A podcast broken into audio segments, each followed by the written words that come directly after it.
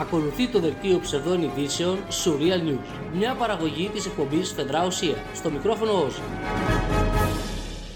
Στον Άι Γαμηθείτε θα ορκίζει εφ' εξή η ιεραρχία της Εκκλησίας τα μέλη των κυβερνήσεων. Η απειθαρχία της Ιεράς Συνόδου στα μέτρα προστασίας κατά τη γιορτή των Θεοφανίων απέδειξε άπαξ διαπαντός ποιος κυβερνάει αυτή τη χώρα. Εισάγουμε τη λατρεία ενός Αγίου που χρόνια τώρα βρίσκεται στα χείλη πιστών και απίστων σε όλη τη χώρα, μας λέει υψηλόβαθμος τέλεχος του κλείου. Ο Άι Γαμηθείτε, βοήθειά μας, θα φέρει περισσότερο κόσμο και θα εκνευρίσει τους εχθρούς μας, οπότε γιατί να μην το κάνουμε; Οι ιεράρχες, δύο του εκπροσώπου τους, ζητάνε να μην θεωρούνται δημόσιοι υπάλληλοι παρότι πληρώνονται το κράτος και απαιτούν πλήρη διαχωρισμό της Εκκλησίας από αυτό. Ακολουθεί δήλωση του ίδιου στελέχου. Κάθε πτυχή της ζωής σας είναι συνυφασμένη με μια πληρωμή προς την Εκκλησία ΑΕ. Άρα δεν χρειαζόμαστε τους μισθούς. Ακόμη και αν πεθάνετε, πάλι εμάς πληρώνετε. Η κατάσταση είναι win-win, οπότε γιατί να μην παραβούμε τα μέτρα; Άλλωστε, οι πελάτες του καταστήματός μας φέρνουν τα παιδιά τους μέσω του νηπιοβαπτισμού ως νέα πελατεία. Είναι το απόλυτο loyalty program. Σύντομα, θα εκδώσουμε και τη Religious Bonus Card για ακόμη περισσότερα προνόμια, όπως ξεκλείδωμα ενός κρυφού χαρακτήρα που θα κάνει την Αγία Τριάδα Άγιο Κουαρτέτο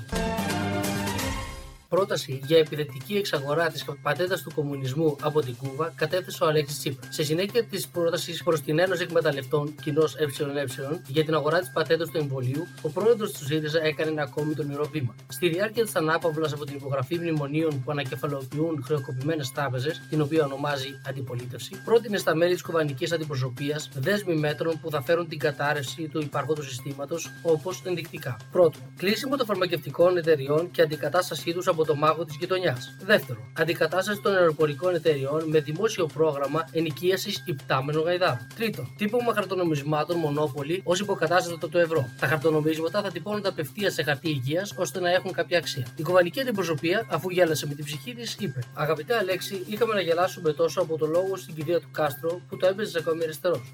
Ξύπνα επιτέλου, αγόρι μου. Το να ζητάς σε χώρες της Ένωσης Εταιριών να απολέσουν κέρδη για το κοινό καλό είναι σαν να ζητάς από το λύκο να γίνει vegan για το καλό ενός κοπαγιού προβάτων. Πάντως μην νιώθεις άσχημα. Δεν περιμέναμε τίποτα περισσότερο από τον άνθρωπο που έχασε από τον κούλι.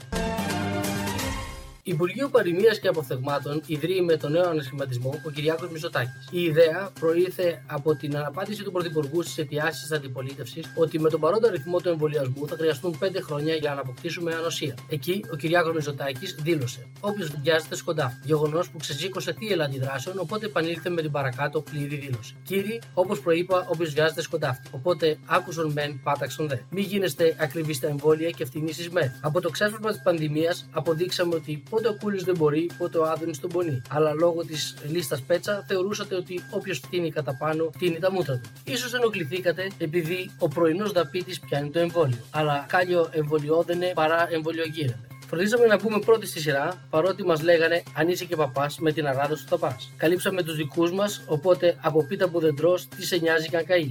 σω μας πείτε άλγη τους, αλλά θα σας απαντήσω με τη μόνη πίεση που γνωρίζω. Τα αρχίδια μας και εμάς, κοστή παρά μας.